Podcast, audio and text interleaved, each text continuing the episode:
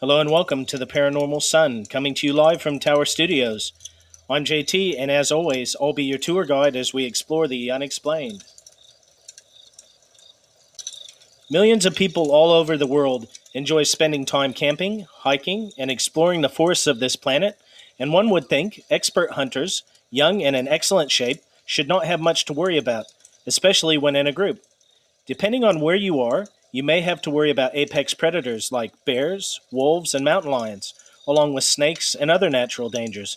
But what about robots? Yes, you heard me right, folks. I did say robots. Or at least that's the closest thing the witness in tonight's astounding case could find to describe what he encountered in a national forest deep in the Californian wilderness in 1964. Make sure you stick around as I will cover over one of the strangest UFO cases I have heard of in my 35 plus years of studying the UFO enigma. Well, folks, hopefully that campfire sound really puts you in the mood for tonight's story. It's really a fascinating case, and although the case is over 50 years old, it's only really become well known in the last 10 years or so. I only heard of it uh, in the last five to 10 years, and there's good reason for that the witness in this case really tried to keep things quiet as he had a lot to lose. He didn't want to lose his well paying job and the ability to provide for his wife and his children. So it's only been in the last 10 years or so that he released his name and allowed a book to be written around the encounter.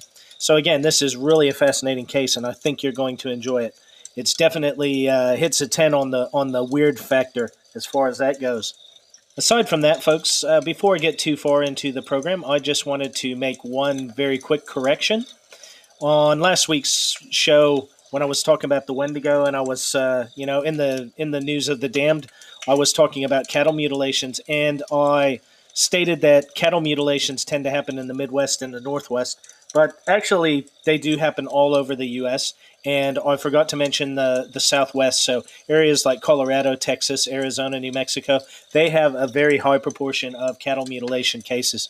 So I just wanted to clear that up. Uh, sorry for that. But when I catch myself in instances like this, I do try to correct them just so that you know, you know, it's not that it completely slipped my mind. It's just sometimes when I'm recording a show, I don't want to go back and re edit a whole segment just because of a slight omission like that.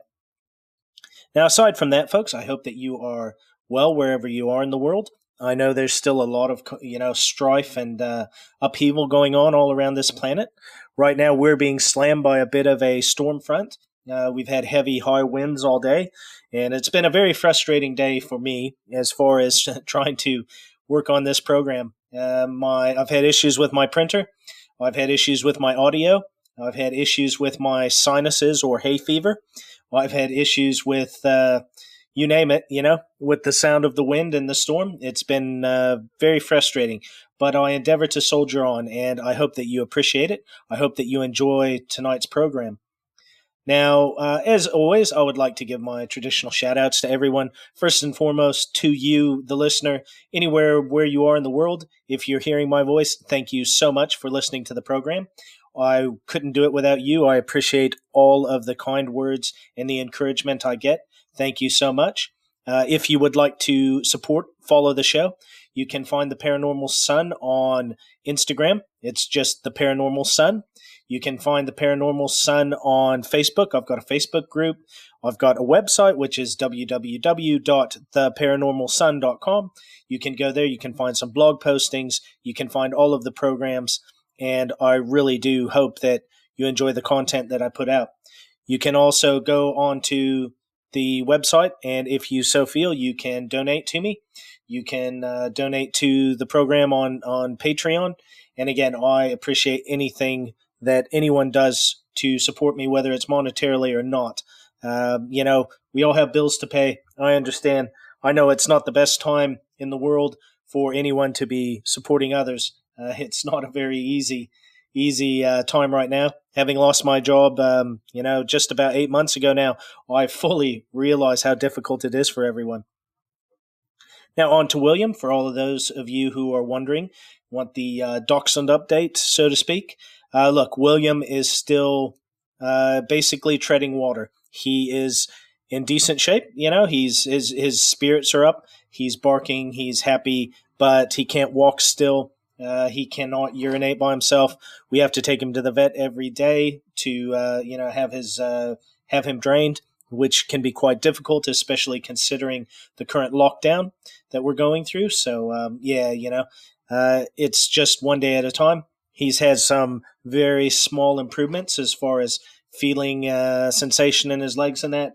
But, you know, at this point, I still don't know if he will walk again. So, again, thanks everyone for supporting me and asking about William. It does mean the world to me. Now, as far as, you know, the traditional shout outs to everyone who supports the show, you know, aside from just the general listeners, uh, thank you to Eddie and his family in California. Thank you so much, Eddie. I appreciate everything you do. To Adriana and Nico in Texas, I'm so sorry uh, about the loss in your family. It's such a difficult thing, as we all know. Life is not fair. Uh, oftentimes, really good people are taken at such a young age, and it's a shame.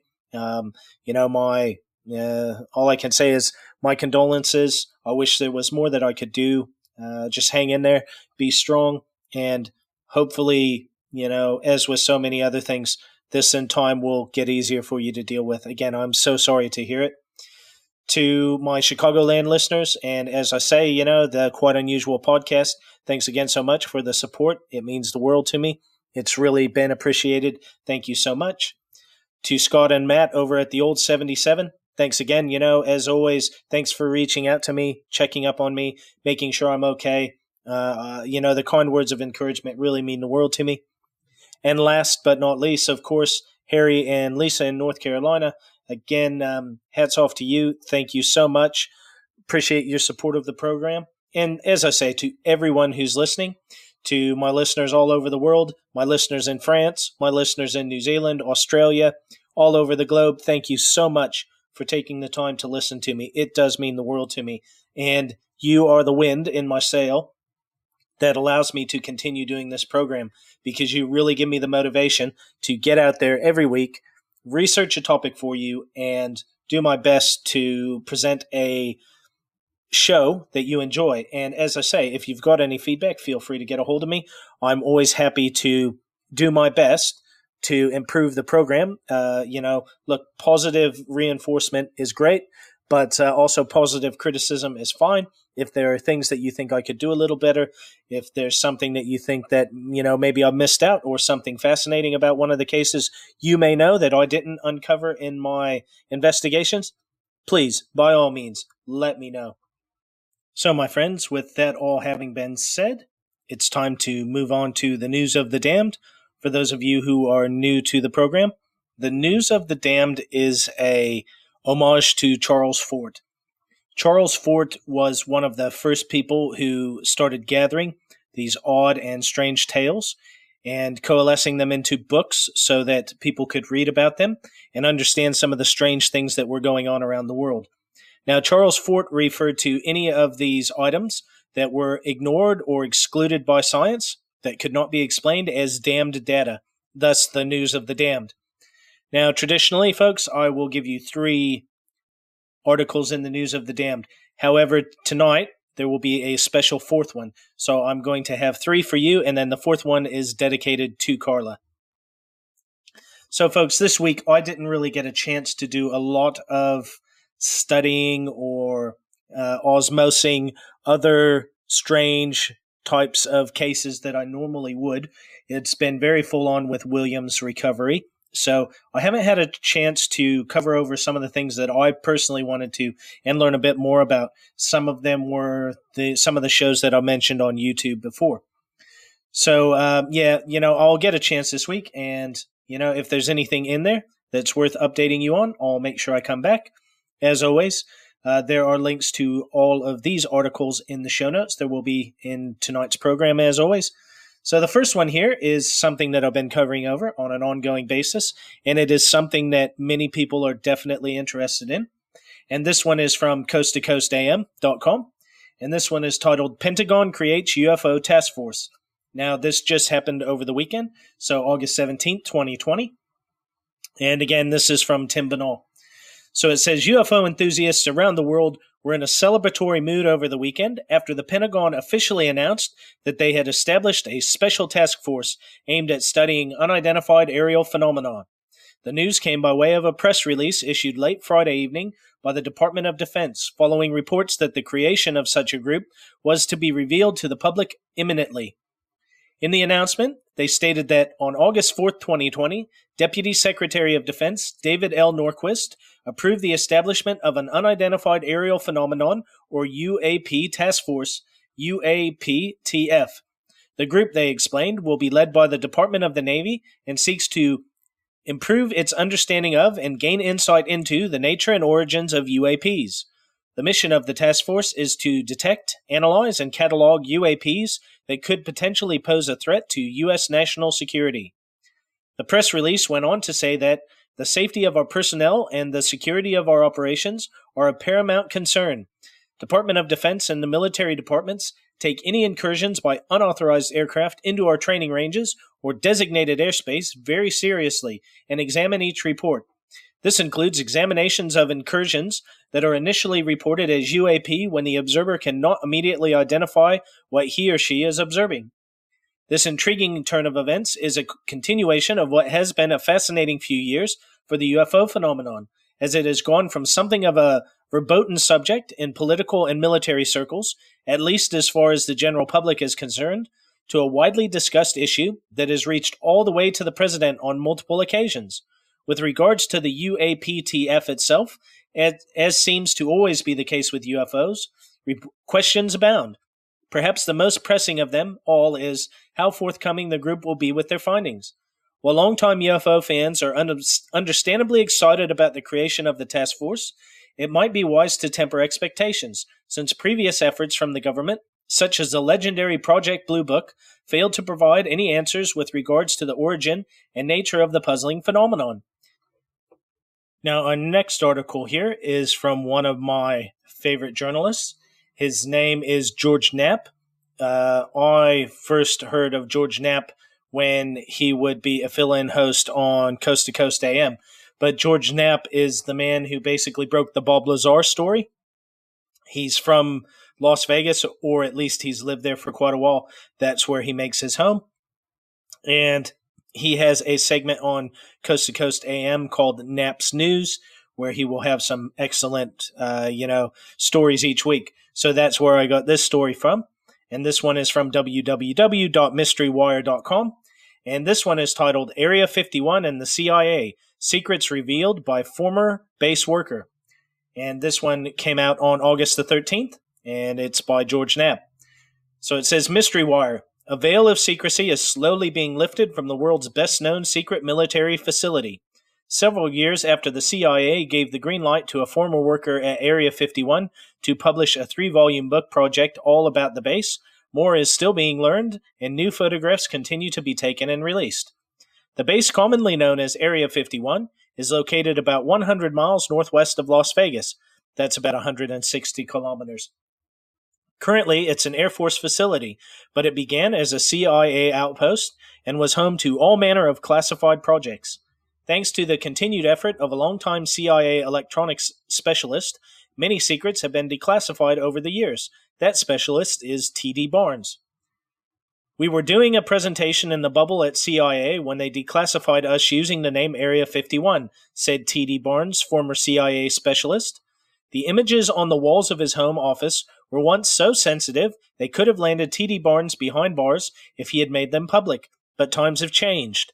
During his years as president of an organization called Roadrunners International, Barnes led the efforts to tell the real story about what is today the best known secret base in history. His members, pilots, and engineers who had worked on classified programs shared bits and pieces, including photos. Barnes would even ask CIA for permission to post them on the group's website. Until a few years ago, CIA would never even acknowledge the name Area 51, though it was known worldwide, but the Roadrunners helped change all of that. In fact, they almost shoved it at us. The information for these books they send me, they said, we just declassified 25,000 pages, Barnes said. One reason for the change of heart is the CIA lost the records of its own programs. All photos and files regarding Project Oxcart, or the U 2 spy plane, were lost by the Air Force. So CIA historian, doc, historian Dr. David Robarge hoped the Roadrunners could help reconstruct that history, which is what happened. The U 2 was built during the darkest days of the Cold War, a time when we were actually in a hot war with Russia. American lives were being lost, though the public never knew about it. The Air Force at that point, before they decided to go with the U 2, we had already lost 10 flights with over 75 crewmen killed in Russia, trying to do what the U 2 eventually did. They were going in with planes that could not get above the missiles. They called them ferret flights. They would dart in to get what they could, and they'd get shot down, Barnes said. Barnes solicited input from his members, not only about the U 2, but also the programs that followed, including the so called Blackbirds. He obtained so much material, including photos taken inside Area 51 of planes and programs and everyday life at Groom Lake, that his plan to compile one book became three books instead the CIA Area 51 Chronicles. And the books are here. They say book one is The Angels, book two is The Archangels, and book three is The Company Business. And they just had a photo of the three books here, folks, so I just thought I'd tell you those in case you run into them. Among the many surprises, Barnes says the famed SR 71 Blackbird, officially the fastest plane in history, never flew out of Groom Lake. Other planes in the Blackbird family were flown there, including the A 12, which flew higher and faster than any plane ever built by humans, Barnes said, although its accomplishments remain classified. Yeah, we called the SR 71 the family model. It's the cheap model. The A 12 flew 5,000 feet higher, and it flew much faster, he said. The CIA employees bonded on and off the base, in part because Nevada was infested with Russian spies, trying to find out what was going on. Cover stories were told, and secrets were kept within the base itself to the point that few knew their true employer. Less than 5% of the people working at Area 51 had any inkling that they were working for the CIA, Barnes said. Today, Area 51 is an Air Force facility, but when Barnes is asked if the CIA is still there, he smiles and says he really can't say. So, folks, I mean, you read between the lines there. Again, Area 51 is definitely a divisive topic. It's one of those things where many people think that, you know, the CIA thing is a cover story for the fact that, you know, they actually have UFOs and recovered technology there. And others say that, you know, it it's nothing more secret than our, you know, secret technology that's been developed there. But nonetheless, it is a very interesting topic. I've seen a few of the documentaries on the National Geographic Channel about Area 51. You know, I think this gentleman was involved, basically saying that it was, um, you know, this is the reality of it, and that it's secret testing of our government's technology. There's no UFOs involved, anything else. And again, as always, folks, you know, I keep an open mind on these things, and until proven one way or the other, I'll continue to be interested in Area 51. So, the next topic here, uh, my listeners in Texas will quite enjoy this. And who knows? You know, you might get out there and make yourself rich. Unfortunately for me, I didn't win the $50 million lottery that uh, was won over the weekend. It was split between 10 people, so they each got $5 million. So I couldn't build, I couldn't buy the uh, Loftus Hall in Ireland, the most haunted uh, building in Ireland. But nonetheless, you know, someone in Texas may win this and they may buy something just as fascinating, you know? So this one is from ksat.com, which is a Texas uh, TV station. And this one is titled Search for Buried Booty and Texas Treasure Hunt. An estimated $340 million is thought to be buried in Texas Hill Country. San Antonio. You could find buried treasure in the Texas Hill Country, an estimated $340 million worth. Texas is estimated to have $340 million in buried treasure, more than any other state in the U.S., according to TexasHillCountry.com. About 229 treasure sites are spread across the Lone Star State, and some are even accessible to the public with permission from the landowners. Many of the alleged treasure locations below can be found in the Texas Hill Country if you're looking for socially distancing daycation from San Antonio or Austin. Other potential treasure troves require a longer drive, but if you're willing to camp out or find a hotel, Airbnb, etc., you could be in for a big payday. One Texas legend says there's a cache of Spanish silver buried somewhere outside of Leander. Comanche Indians were said to be chasing a train of pack mules carrying hefty loads of silver in the early 1920s, and the men in charge of the bounty buried the silver to keep it from being stolen. The silver has yet to be discovered, according to the Lone Star Treasure, which says the story is based on Spanish document from the conquistador era. Legendary outlaw Sam Bass, I've heard of him, is said to have buried his, his bounty from stagecoach, train, and bank robberies in several areas around the Texas Hill Country, one such story, according to multiple sources, says Bass stashed loot in an old hollow tree about two miles west of Round Rock. It has never been found. Bass is also tied to legends of treasure buried in Burnet and Llano counties, as well as Pack Saddle Mountain Lone Star treasure reports. According to legend, Bass used Longhorn Caverns in Burnet County as a hideout after some of his robberies, although treasure seekers have yet to find any loot in the caverns. Pack Saddle Mountain in eastern Llano County is another alleged Basque treasure location. Rumor has it the outlaw hid gold in canvas sacks on Pack Saddle Mountain and that some of it could still be there. Roughly $60,000 in gold and silver coins is said to be buried in a creek bed near Castell, a community in Llano County. Bass allegedly marked the spot with a rock in the fork of a tree, according to Lone Star Treasure. If the rumors are true, Cove Hollow near Denton is another Bass treasure location. Bass reportedly stole 3,000 gold bars from the Union Pacific Railroad, some of which have been recovered, but there are gold bars that have still not been found, according to onlyinyourstate.com. Ever seen an oak tree with a carving of two eagle wings on it? According to TexasHillCountry.com, legend says there's close to $3 million buried near where Shoal Creek empties into the Colorado River. The stolen bounty was part of the Mexican payroll in 1836, and it's allegedly buried five feet deep near the oak tree. The Sabine River could potentially hold a $2 million fortune in stolen silver. Oil workers actually picked up readings that metal was to be found at the bottom of the lake. They sent a probe down, and it hit metal just before a giant storm hit, destroying the raft and any other evidence, according to onlyinyourstate.com. The fortune is said to have been stolen from the Spanish by Jean Lafayette, so that's quite a infamous pirate in the Gulf of Mexico for those of you who may not know. Hispanic conquistadors reportedly hid a massive cache of gold and jewels in a mine shaft in the Franklin Mountains near El Paso's Guadalupe Mission, onlyinyourstate.com reports. The conquistadors are said to have filled in the mine so nobody else could discover the hoard. Supposedly, it still lies buried beneath the dirt.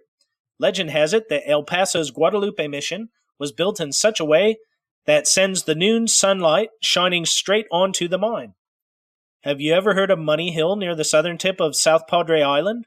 It's said that John Singer buried a chest in the mid 1800s containing sixty to eighty thousand dollars in various Spanish coins, silver bars, and jewelry, which we, he acquired through salvaging shipwrecks. Singer buried the chest after being forced to leave his home and returned several times in an effort to find his buried treasure, but was able, never able to recover the fortune. Read the full story of Money Hill on legendsofamerica.com. Californian musician Nathan Smith might have actually found one of Texas's hidden treasure troves. Smith believes he found a sunken ship on Google Earth in 2006 in Refugio, just north of Corpus Christi. There's quite a bit of backstory on this one, which can be read on Texas Monthly. The treasure is estimated to be worth hundreds of millions of dollars. Think you can find some of the legendary hidden booty? May the odds be ever in your favor. And uh, yeah, folks, and then it just wraps up talking about the Forrest Fenn treasure here at the end, which really has nothing to do with Texas. So again, Texas is a massive state. I know I've got listeners in Texas and some very good friends of the show. And I remember as a boy, you could wake up in the morning and drive leave one part of Texas and go to bed at night and and it would still you'd still be in Texas. That's how big of a state it is. So I've got no surprise it's one of the states with you know the the most cases of buried treasure. It's also been, you know, settled on and off for hundreds of years by, you know, Europeans and the Spanish. And then, um, you know, on top of that, you've also got the involvement of the Aztecs before that, maybe not the Aztecs, but other indigenous tribes. So I am not surprised at all with all the wars, the conflict, and the outlaws that have been involved there that there would be such a large amount of treasure hidden in the state of Texas. So for anyone who goes out looking, good luck. And uh, don't forget your friends here at the Paranormal Son if you do find any. And now, my friends, on to the last article of the evening. This is your fourth and bonus story of the news of the damned this evening, and this is dedicated to Karla. So, you know, this is a article about um, cryptid uh, being filmed in Iceland. Now, this came from the Reykjavik Grapevine, and this one was published on August the 13th. And it says possible cryptid filmed in Iceland. This was from written by Catherine Magnusdottir. Um, yeah, uh, Magnus Magnusdottir. So Icelandic is not easy to pronounce. Uh, I'm doing my best, and I apologize if I butchered that too badly, folks. So it says a rather strange video was posted on Instagram yesterday depicting what could be interpreted as a possible cryptid in Iceland. A cryptid being a creature whose existence and origins are, are mysterious and as of yet unknown, such as the Loch Ness Monster. Icelandic rapper Vigdis Howser Haraldsdóttir, aka Fever Dream Official on Instagram, posted the clip on her page. It shows the Dettifoss waterfall almost right at the edge of a cliff zooming into the rushing water, but not before some odd movement can be seen just over the rocky edge. What appears to be a little dark figure is revealed to be moving right over the brink of the rock, although its shape is near impossible to determine. In her post, Vigdis writes that she she hadn't noticed this little creature looking like the girl from the ring in the video until later. No drones, no birds, no plastic bags. What is it? she writes. In a conversation with uh, sorry, folks, I'm not even going to try to pronounce that. I think it's Fre- Freta Freta Blid. Vigdis says that she's not claiming that whatever she filmed is some elf, but that it is a bit freaky. She claims the video was not intended to turn out this way. She had been traveling with her boyfriend in the area and said that that day there were only a few people around at the waterfall and that the conditions of the area would have made it impossible for anyone to climb down in there. According to the report, Vigdis, Vigdis does not intend to claim that there is anything supernatural going on, but the video is interesting, and that is why she has decided to publish it. The entire video can be seen here on Vigdis's Instagram page or below. So there's a link here that you can click on. Uh, there's a link to the video. So it's not a very long clip, folks. It's only, you know, maybe 30 seconds, 45 seconds. But I've taken the time to look at this. I don't know exactly what it is, but it is quite interesting to say the least. Uh, does it look like it could potentially be photoshopped? To me, it's got some pretty crisp edges. I'm no expert in this field, but um, you know I've seen similar things like that. But anyway, whatever it is, it's quite interesting. And if something further comes out about it, I'll make sure to update you. But yeah, it, look, it's um, it's it's it's very interesting. It's worth you just clicking uh, onto the link in the show notes and then going over and checking it out. So, with that, folks, that is the news of the damned for this evening. I hope that you have enjoyed those three articles and the bonus article uh, that was dedicated to Karla. I hope that you enjoyed it. And now, on to the main topic of tonight's show, which is the super fascinating 1964 Cisco Grove, California UFO case. It's the evening of the 4th of September 1964. Three young friends decide to go on an overnight hunting trip what occurs on that fateful evening will change their lives forever. On that fateful evening, 28 year old Donald Shrum and his two friends, Vincent Alvarez and Tim Trueblood, who were all employees of Aerojet in Rancho Cordova, California, a suburb of Sacramento, went on a bow hunting trip in the Tahoe National Forest near the town of Cisco Grove. They had a long weekend having taken Friday off, and so planned to go hunting overnight Friday and head home the following Saturday afternoon, it was open season for deer hunting, but only with bows, not rifles. The day was progressing as expected, and the men were all in good spirits as they went about the pursuit of game. All had considerable experience bow hunting, and all were experienced and avid outdoorsmen. On this particular night, after having established a camp, they were hunting for deer. Perhaps due to their comfort in the outdoor environment, with the night fast approaching, they had all agreed that they would push deep into the woods in pursuit of their targets, and if they had to, they would spend the night in the woods and rendezvous back at the camp in the morning. Before long, all three were separated and venturing after their potential kills. With daylight losing the battle against the night, Shrum realized he had wandered far further from their initial camp than he had intended to, and he had climbed far up a series of ridges in a rocky area of a ravine to get a better view of the surrounding area. Shrum made the decision to find somewhere to bed down for the night, or more accurately, bed up. With the number of wild animals who might wish to turn the tables on a hunter, Shrum believed his best option was to find a cave or similar closed in location to allow himself to create a semi secure sleeping area.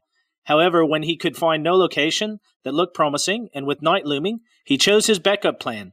Shrum had with him a military style belt, which allowed him to secure himself in a tree. He would have preferred this option to camping on the ground, alone and ultimately defenseless. Shortly after securing himself for the night, while he was in his tree, Shrum occupied himself by looking up into the night sky.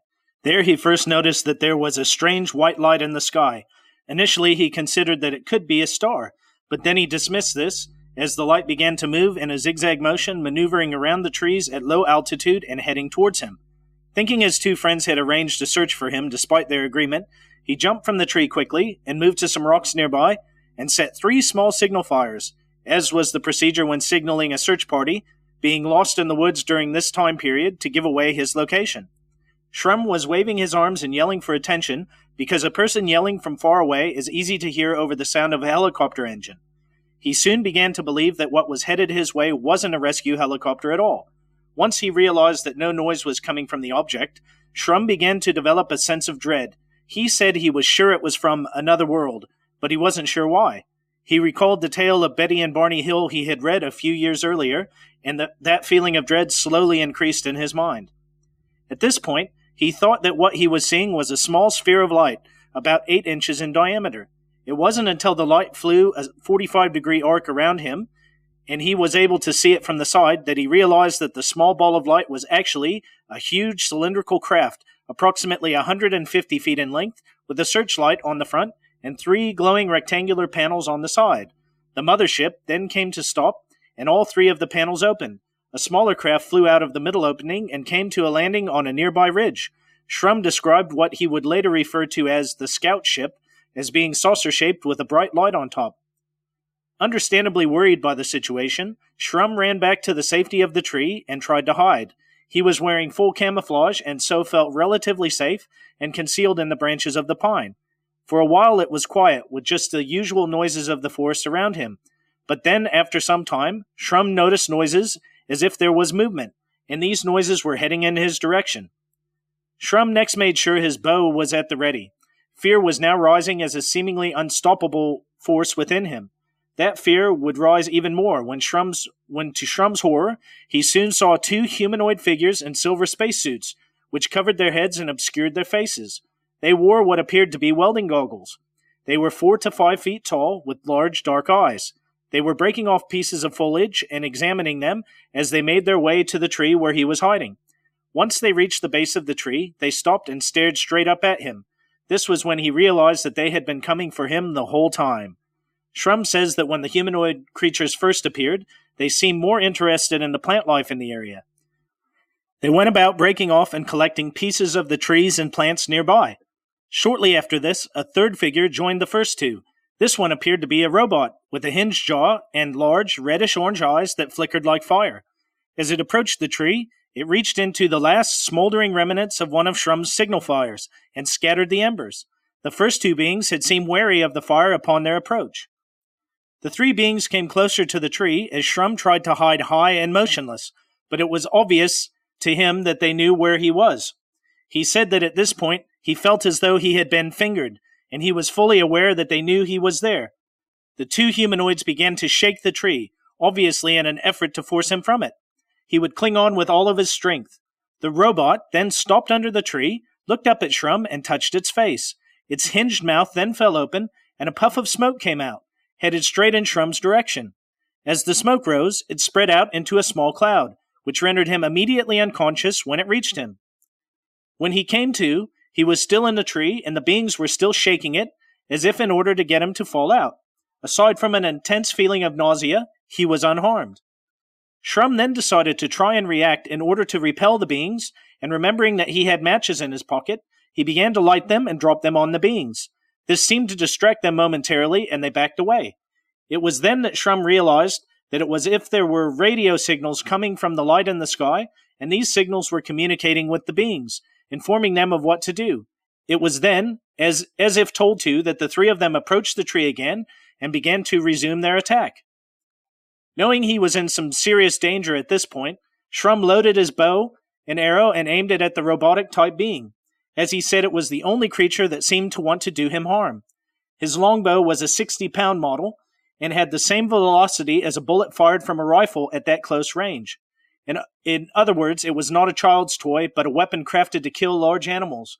The arrow made contact with the being's chest with a spark he described like the arc from a welder's torch, but bounced off. As it did so, it caused a spark and a noise as if it had hit a metal surface. Shrum loaded his bow and arrow again and fired another two shots at them. At this point, the two humanoids ran off and hid in some nearby bushes. Unfortunately, Shrum had only brought three arrows along for his intended deer quarry. This again made them scatter and retreat. Thinking that he was maybe succeeding at driving them off, some relief came over Shrum, but this quickly vanished as he noticed another of the robot beings emerging from the surrounding trees.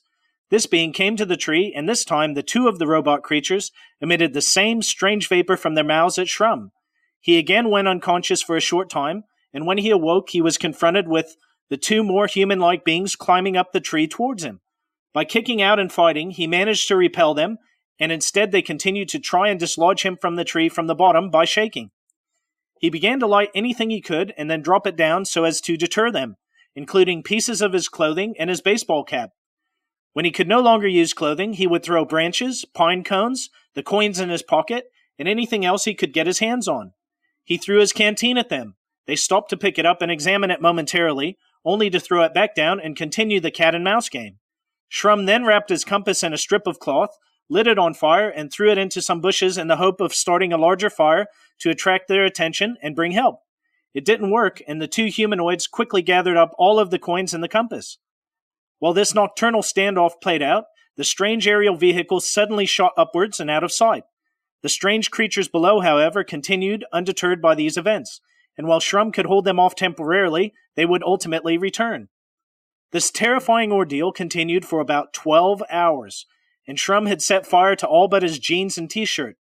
Then the two robotic figures stood face to face, and some type of energy transfer seemed to take place between them after which a larger cloud of smoke was sent up toward Shrum, again rendering him unconscious, but this time into a much deeper state of slumber. When he awoke this final time, he was alone. The only thing keeping him in the tree was his belt. There was no sign of the ship having returned, but all of the creatures, including the robots, were gone. He was barely hanging from the tree by the military style belt. He could also see that by now dawn was quickly heading his way. By the time dawn had broke, he dropped himself from the tree, dazed, tired, but largely unhurt. He would set out for the prearranged meeting place of the campsite from the previous afternoon. Once there, he would discover both of his friends waiting for him as planned. One of his fellow hunters, Vincent Alvarez, at least in part could corroborate the incident. He would claim that he had watched a strange light in the night sky, and this had come closer in altitude, and he had made out a massive cigar shaped object that could well have been 14 stories in height. He also claims that from this huge ship there had appeared another smaller one that had descended into the forest at a distance from him and landed. It would then take off with great pace into the night sky. This would likely have been while Shrum was battling with the strange creatures. Incidentally, all three of the men would return to the destination later that day after hearing Shrum's story. They did find several of the arrows he had fired, as well as several pieces of charred clothing. However, the coins he had thrown at them had seemingly been scooped up by these menacing visitors before they left. His two friends would believe his claims, though, in part due to Alvarez's own sighting of the glowing craft leaving the scene. Shrum told his family what had happened when he returned home, and his mother in law made the mistake of telling an astronomer that she knew from a local college, under the misguided notion that he might be able to help. This is when things began to take a gritty turn. The astronomer would immediately contact the nearby McClellan Air Force Base he would inform them of the account and the location of the witness. Even more bizarre, instead of visiting him at his home to listen to his version of events, even though he had not made a report, McClellan Air Force Base soon contacted Shrum to set up a meeting between him and two officers at an empty house in an off base housing development. They listened to his story, took the two arrowheads, one of which had metal shavings stuck to it from the robot, and tried to persuade him that the events as he remembered it never happened. They tried to convince him that there were other perfectly logical explanations for what had happened, such as it being a group of Boy Scouts playing a prank, and some other equally preposterous scenarios. At least they didn't yank his security clearance or tell on him to Aerojet, so he was able to keep his job until retiring 40 or so years later. He would eventually agree that he wasn't certain of what he had seen, if for no other reason than to keep his employers from facing similar questions. Judy Shrum, Donald Shrum's wife, after reading an article about UFOs written by Donald Keyhoe, at the time the director of NICAP, sent a letter to Keyhoe. That information was sent on to NICAP investigator Paul Cerny, who did the most comprehensive work on this case. According to that investigation, Vince Alvarez said, I was the one that found Shrum as he was heading towards camp. The night had been very cold, and all we had on at the time was a thin cotton t shirt and his pants. He was weak and exhausted. I helped him to camp, fixed some soup for him, and put him to sleep. He kept on saying that he would have been all right if they had left him alone. I didn't know what he meant, so we let him sleep. He slept for about six hours. When he awoke, he asked we asked him how he felt. He said he felt fine. Then he said, Turn on the radio. There may be something on the news about the spaceship I saw. The news did say something about a light in the sky. I also saw the light as I was working my way through the canyon to the camp. I got lost too on that night. We asked him what had happened to his clothes, and then he told us about his experiences. There were a number of investigations of the case by both official organizations and private groups. APRO researchers were among the first to interview Shrum. According to Coral Lorenzen, writing in Flying Saucer Occupants, we learned about this particular incident quite by chance through rumors in the Sacramento area and notified Dr. James Harder, one of APRO's advisors. The first account of the witness's tale appeared in the July August 1966 issue of the APRO Bulletin. Shrum read a copy of the report and noted many inaccuracies in it. For example, the Bulletin account placed the event in September of 1963. And in my research for this show, folks, I've seen others say it was in 1965, but Shrum himself uh, has said that it was definitely in 1964. Several other sources also got the date wrong, with some suggesting the encounter happened on September 4, 1964. In a MUFON Journal article, Stephen Reichmuth suggested that the actual date was September 11th. Bloecher and Cerny, in their IUR article, wrote, he, Shrum, was pretty sure that they were out in the area the first Friday after Labor Day, which of course would be the previous Monday. Unfortunately, it confuses the issue. Labor Day was September 7, 1964, which would push the date of the sighting to Friday, September 11th. This is too late, since the letter from astronomer Victor Killick to Mather Air Force Base is dated September 9th. To make things even worse, a letter found in the government files written by Victor Killick, an astronomer consulted by the Shrum family, noted he, Shrum, told me that on Friday, September 5th, he and two companions went out for a deer hunt, but the truth is that the event took place on the night of Friday, September the 11th. So, as you can see, folks, there is a bit of confusion about the exact date, but it was definitely in early September 1964. The Air Force eventually solved this case, at least to their satisfaction. According to the government files, after abandoning their attempts to convince Shrum he had either seen Japanese tourists or teenage pranksters, they suggested that Shrum had seen owls and or other mundane creatures of the woods and let his imagination supply the rest of the details. It was in effect a retreat to the other psychological category in the Project Blue Book files. Yet there seems to be evidence that the Air Force took a more active interest in the case than they let on. According to Shrum, about a month after the sighting, he, along with his brother and his two hunting companions, returned to the scene of the standoff. It appeared to them that someone had raked over the area. They found cigarette butts from many different brands scattered in the area. The suggestion was that these were Air Force personnel, but that seems unlikely. They would have field stripped the cigarette butts, meaning they would have destroyed the filters and rolled the remaining paper into tiny balls before disposing of them. Other than that, the area appeared to have been cleaned, although the site was remote and inaccessible. Shrum had recovered two of his arrows in the morning of the fight, but out there now, he located the third. It was lying on top of some scrub brush. Confusion about the number of arrows recovered might be explained by the following. On the morning of September 5th, he found two, and some time later, he found the last. It also suggests that an Air Force search of the area, if there had been one, was less than thorough. Paul Cerny, the NICAP field investigator, who was brought in when Shrum's wife wrote to the organization's national headquarters, interviewed Shrum and his wife in July of 1965.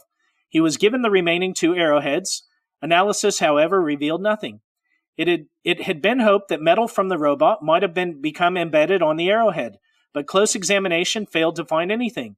Cerny said that there had been a platinum colored smear on one of the blades of the arrows, but it was possible that it had been worn off or dislodged during transit. At any rate, the lab doing the analysis could find nothing other than the expected metals. Cerny, who stayed in contact with the Shrums long after the event was over, was impressed with Shrum's sincerity and sanity. In fact, in November of 1995, Cerny added an epilogue to the case in a boxed edition to an article in the International UFO Reporter. He wrote, Having just reviewed the case files on this fascinating and unusual encounter, there is absolutely no doubt in my mind that this incident is factual and authentic. I have spent considerable time and many visits with the main witness, and along with the testimony of the other witnesses, I can rule out any possibility of a hoax. This also includes the involvement of the U.S. Air Force investigation team. The psychological effects on Shrum were extremely convincing and traumatic due to the after effects of his experience. Also noteworthy were the unusual detail, proximity, and reactions of the alien crew. The most surprising thing in this case is the fact that the Air Force actually investigated it. So, folks, now I'm going to get into some of the theories and just some general observations about this case. Now, this case was studied by Project Blue Book, and the case number was 9093. Now, for quite a while, there was a searchable database on the internet hosted by the Black Vault where you could search Blue Book case files. But I did have a look before uh, I recorded this, and I couldn't find it. It's now shows that uh, that website, or not not the black files, but that information is basically 404 not found. Now, I don't think it's any great conspiracy. I know that this gentleman uploaded 100,000 files of Project Blue Book type stuff in 2015. If I had to guess, it's simply something where he didn't want to pay for the hosting anymore. So, you know, it's not up there. I did have a cursory look on the internet. I spent a few hours trying to track it down, but I couldn't find it. And I didn't want to delay the entire program simply to have that information in front of me. But just be aware, this was studied by Project Blue Book, and, you know, they had a rather mundane explanation for it. So, Shrum's UFO encounter reportedly lasted approximately 12 hours. Shrum was certain that the creatures were being controlled by directions issued to and from the accompanying ship. He wasn't sure if this was via radio or some other means. So, you know, as many of you who study UFOs would have heard of in the past, you know, telepathy is one of the major reasons uh, or one of the major things that is encountered in these cases. So it could have been telepathy, but he was certain that these objects weren't thinking of their own accord, or if they were, they were still following commands from this scout ship. Now, Shrum is convinced that if he would have been captured, he would have never seen his family again. He wasn't massively into UFOs. He wasn't a devotee of UFOs, so to speak.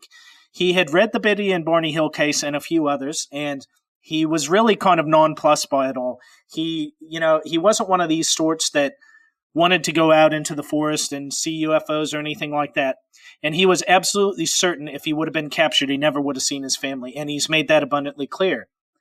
Now, because Shrum and his two friends, all three worked for a company that had made missiles for the U.S. military, and in fact, it was the leading U.S. military contractor for missiles, he never revealed his true identity and conviction, in, sorry, in connection with this UFO encounter until 2011, when a book covering the encounter was released titled Aliens in the Forest, the Cisco Grove UFO Encounter by UFO researchers Noe Torres and Ruben Uriarte. Now, I know these gentlemen from elsewhere, and in fact, it was listening to one of them on Coast to Coast AM as when I first became aware of this case, as I say.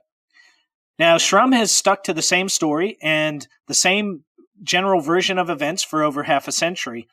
And surely a hoaxer would have made sure at least one of the other hunters witnessed the events in full. So, you know, if you're hoaxing, you're not just going to put on a show for one person. You would make sure that you would have, you know, maybe all three of them be a witness or, or maybe two.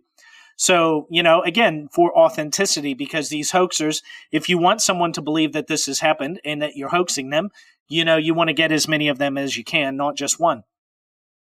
Perhaps the fact that they didn't, uh, you know, that these hoaxers didn't do it for all three is proof enough of the fact that this was authentic. Now, Shrum continued to have nightmares about the incident for many years, and his wife has repeated, you know, she's repeatedly said that he talks and yells in his sleep when he relives the encounter over and over again. One phrase he is said to say over and over throughout these, you know, 50 plus years, and that phrase has been, those eyes, oh God, those eyes. So he was definitely horrified by the eyes of the, you know, quote unquote robot. Now, Shrum has also recounted that during his encounter, quote, I felt a force trying to penetrate my mind, trying to get in. I resisted it with all of the force of thought I could muster.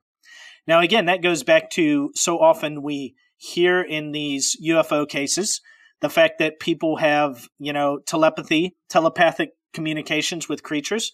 And, you know, it sounds like in this case, maybe either the ship or the creatures themselves were trying to make communication with Shrum, and he was doing his best to block it out.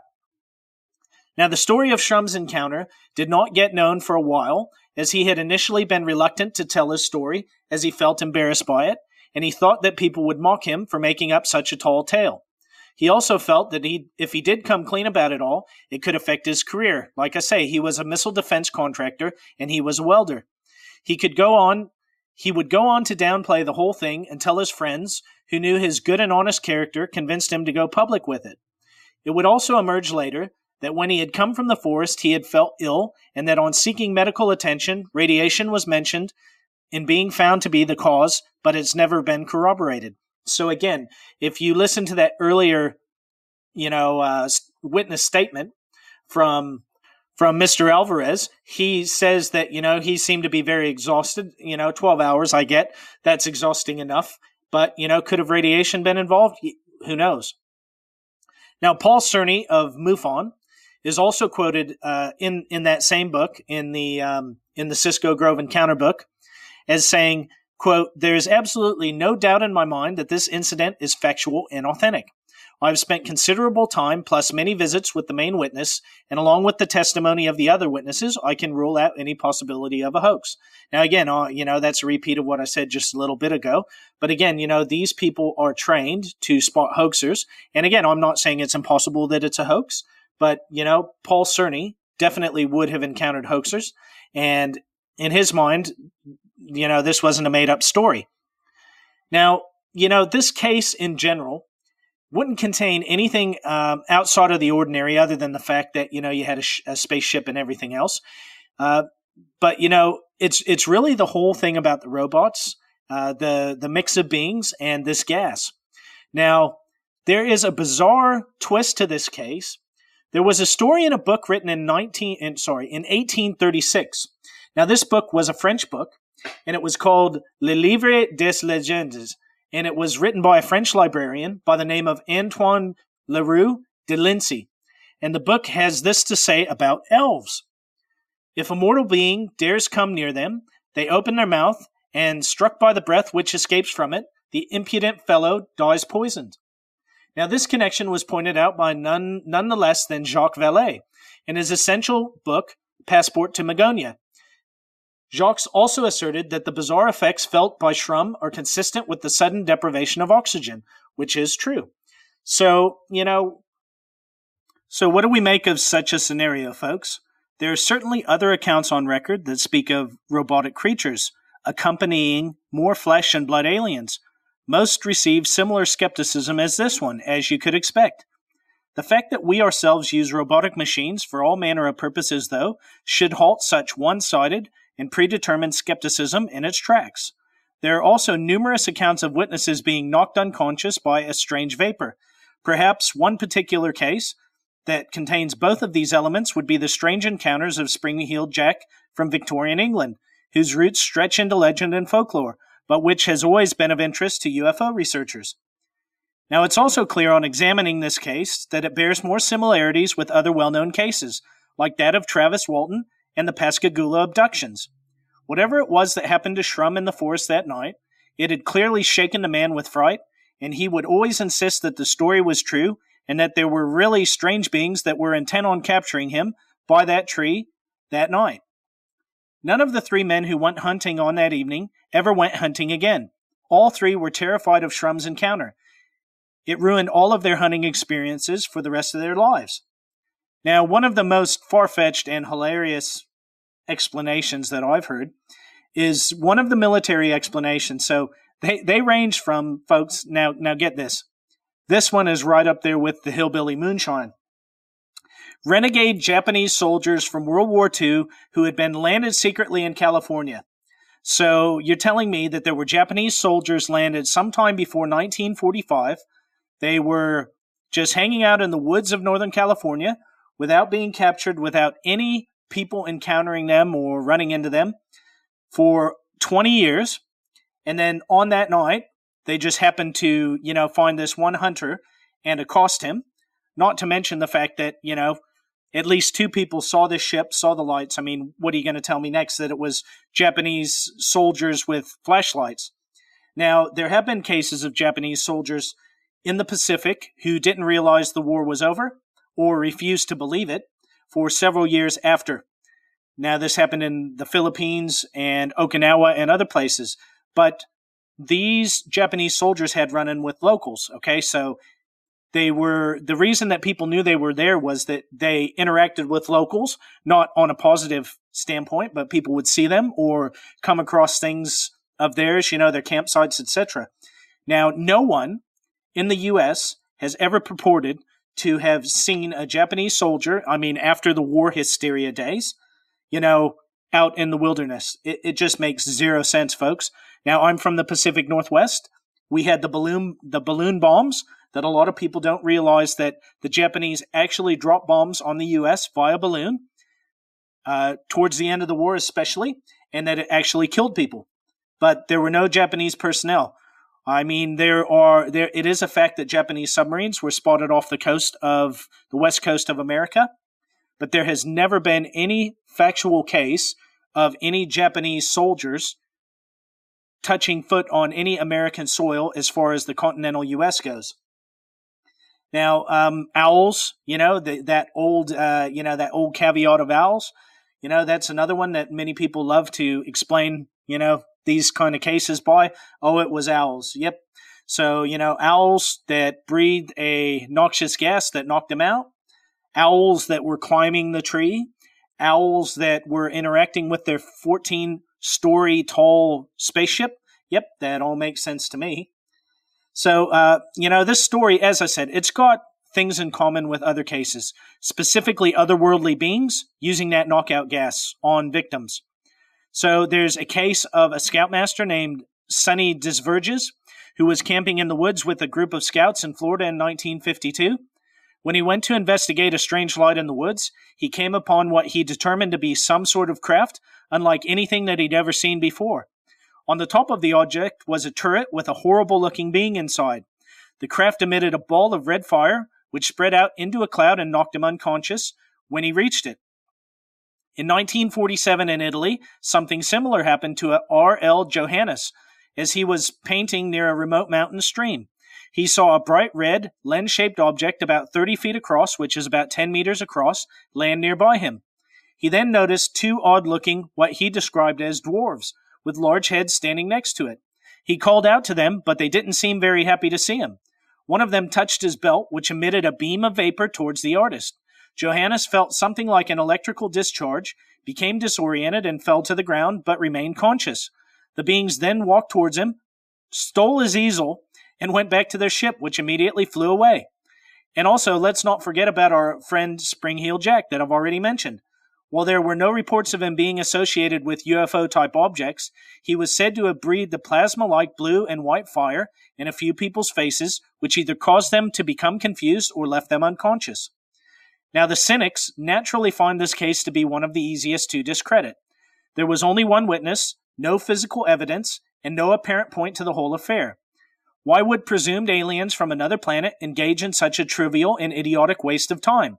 How could advanced beings from another world have managed to cross vast interstellar distances to get here, only then to be stymied by their intended victim climbing up a tree? Seemingly good questions, right? Until you look at the broad spectrum of UFO cases. It turns out that the UFO literature is full of cases of strange and sometimes seemingly incompetent beings behaving in completely nonsensical ways. sometimes to the point of cosmic stupidity. The better question might be to ask ourselves why would anyone make up such a story, and what would he possibly have to gain? So, folks, I hope that you've enjoyed that case. It's always been one of the more fascinating cases to me. It's always been one of those cases that really makes you question what the whole phenomenon is about. You know, what's actually going on with this UFO phenomenon and everything that is involved in it. I mean, you've really got some strange cases like this. And if you're just now hearing about this, you know, I- am glad that I could bring it to your attention. If you've got any questions about this case or anything I do on the program, you can, of course, contact me. You can find me on Instagram. You can find me on Facebook, as I say, on the website, via email. You know, reach out, let me know, and um, I'll do my best to answer your questions or get back to you as soon as I can. Now, thanks for bearing with me tonight, folks. It's been a very challenging recording session.